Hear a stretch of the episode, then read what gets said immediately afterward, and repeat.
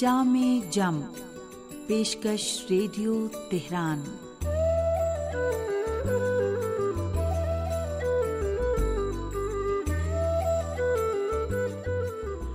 عزیز سامعین، محمد و علی محمد پر درود و سلام، آپ کی صحت و سلامتی اور ایک اچھے دن کی دعا کے ساتھ پروگرام جامع جم لے کر حاضر ہیں۔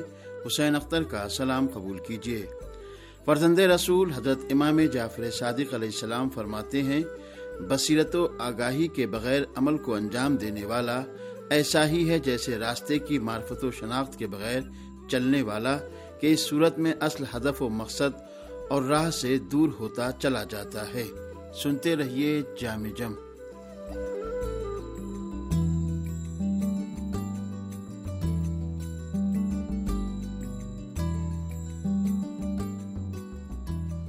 دنیا کے معاشرتی نظام چلانے اور انسانوں کو مہذب بنانے کے لیے قوانین کی ضرورت پڑتی ہے۔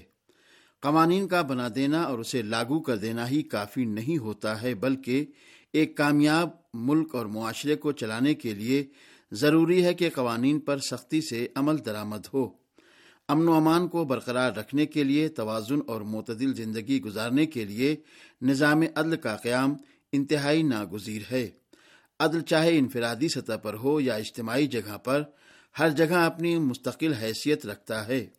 اگر کسی بھی ملک یا معاشرے سے عدل کو ختم کر دیا جائے، تو اس کی بقا خطرے میں پڑ جاتی ہے اور وہ معاشرہ اندرونی طور پر بدمنی اور انتشار کا شکار ہو کر رہ جاتا ہے۔ دنیا میں لوگوں نے انصاف قائم کرنے کے لیے مختلف عدالتی نظام اور قوانین کو وضع کیا لیکن ہر قانون میں کسی نہ کسی طرح رواداری، یک طرفہ معاملہ اور مجرم کے نکلنے کے راستے موجود ہیں۔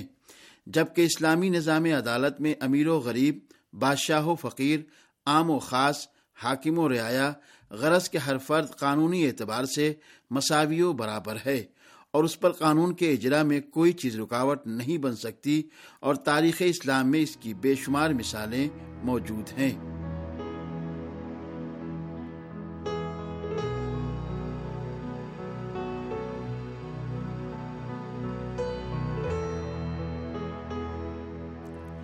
امیر المومنین حضرت علی علیہ السلام معلم عدالت ہیں۔ آپ کے خطبوں، خطوط اور اپنے امال نیز مددگاروں کو دیے گئے۔ فرامین میں ہمیشہ رعایا کی ایک ایک فرض کے ساتھ عدل و انصاف سے پیش آنے کی تاکید کی گئی ہے۔ مالک اشتر کے نام تحریر عہد نامے میں امام علیہ السلام فرماتے ہیں کہ تمہاری نظر میں سب سے پسندیدہ کام وہ ہونا چاہیے جو زیادہ تر حق کی شاہراہ پر ہو۔ اس کا عدل عمومی ہو اور اس میں رعایا کی خوشنودی زیادہ سے زیادہ شامل ہو۔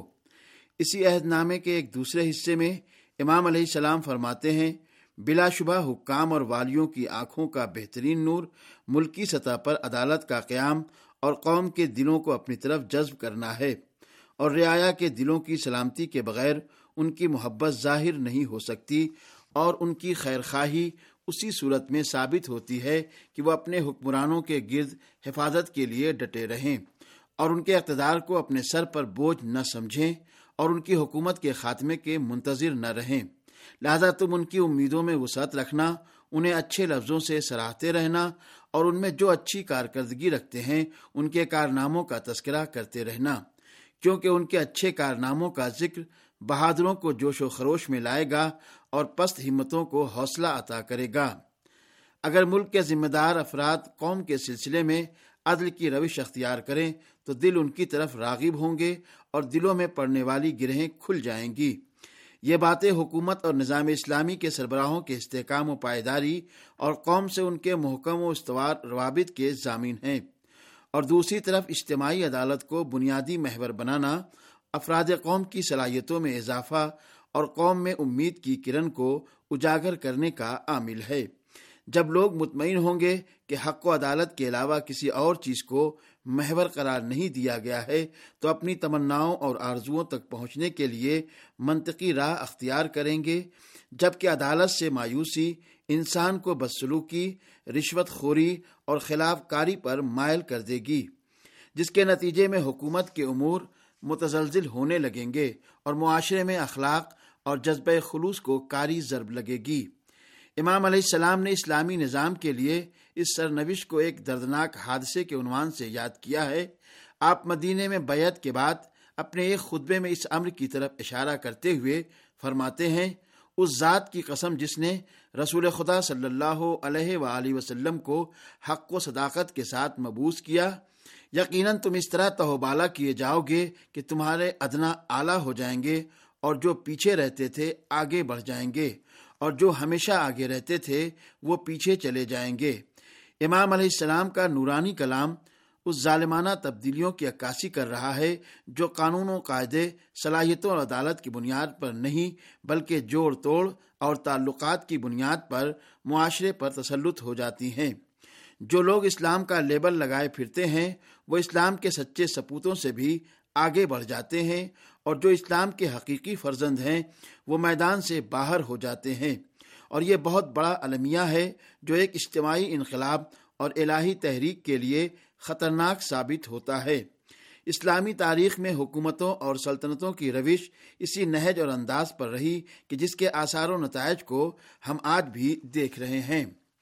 میدان تاریخ میں امیر المومنین حضرت علی علیہ السلام وہ واحد سیاست مدار ہیں جن کی حکومت کی بنیاد عدالت پر قائم تھی۔ یہ حکومت اگرچہ مختصر تھی، لیکن رہتی دنیا تک کے لیے نمونہ ہے۔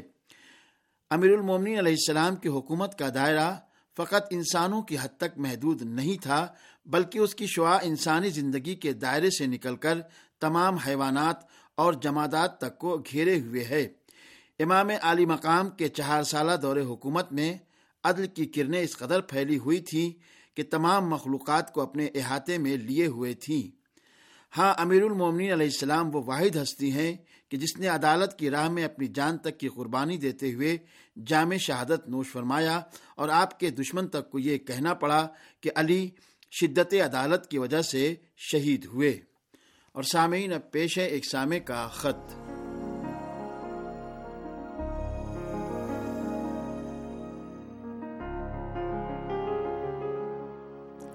محترم افتخار علی زبیری صاحب لکھیم پور کھیری یو پی ہندوستان سے لکھتے ہیں کہ اردو پروگرام ہم لوگ پابندی سے سن رہے ہیں۔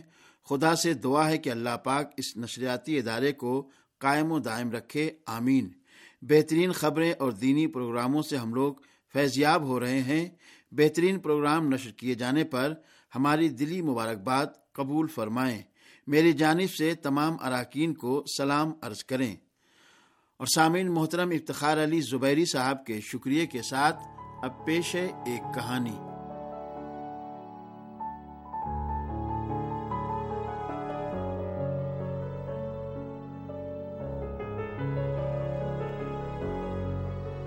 ایک مرتبہ حضرت سلیمان علیہ السلام نہر کے کنارے بیٹھے ہوئے تھے کہ ان کی نگاہ ایک چونٹی پر پڑی جو گیہوں کا ایک دانہ لے کر نہر کی طرف جا رہی تھی۔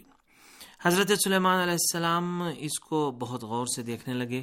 جب چونٹی پانی سے نکلی تو اچانک ایک مینڈک نے اپنا سر پانی سے نکالا اور اپنا منہ کھولا تو یہ چونٹی اپنے دانے کے ساتھ اس کے منہ میں چلی گئی۔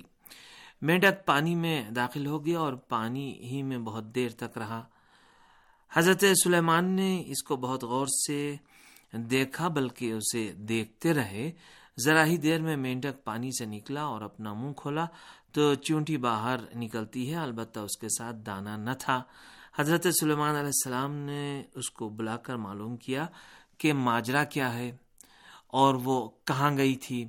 اس نے بتایا کہ اے اللہ کے نبی، آپ جو سمندر کی تہ میں ایک بڑا کھوکھلا پتھر دیکھ رہے ہیں، اس کے اندر بہت سے اندھے کیڑے مکوڑے ہیں۔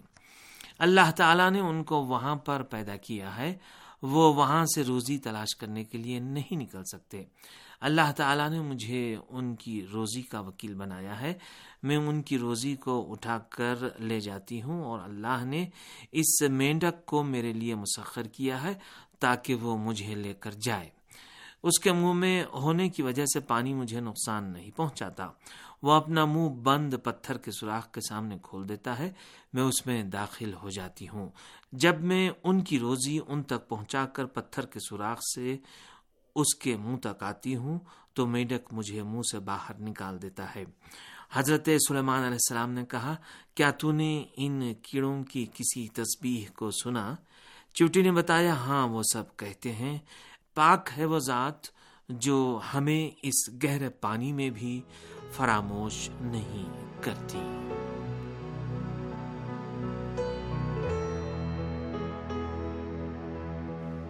سامعین، اسی کے ساتھ پروگرام جامع جم اپنے اختتام کو پہنچا۔ اجازت دیجیے خدا حافظ۔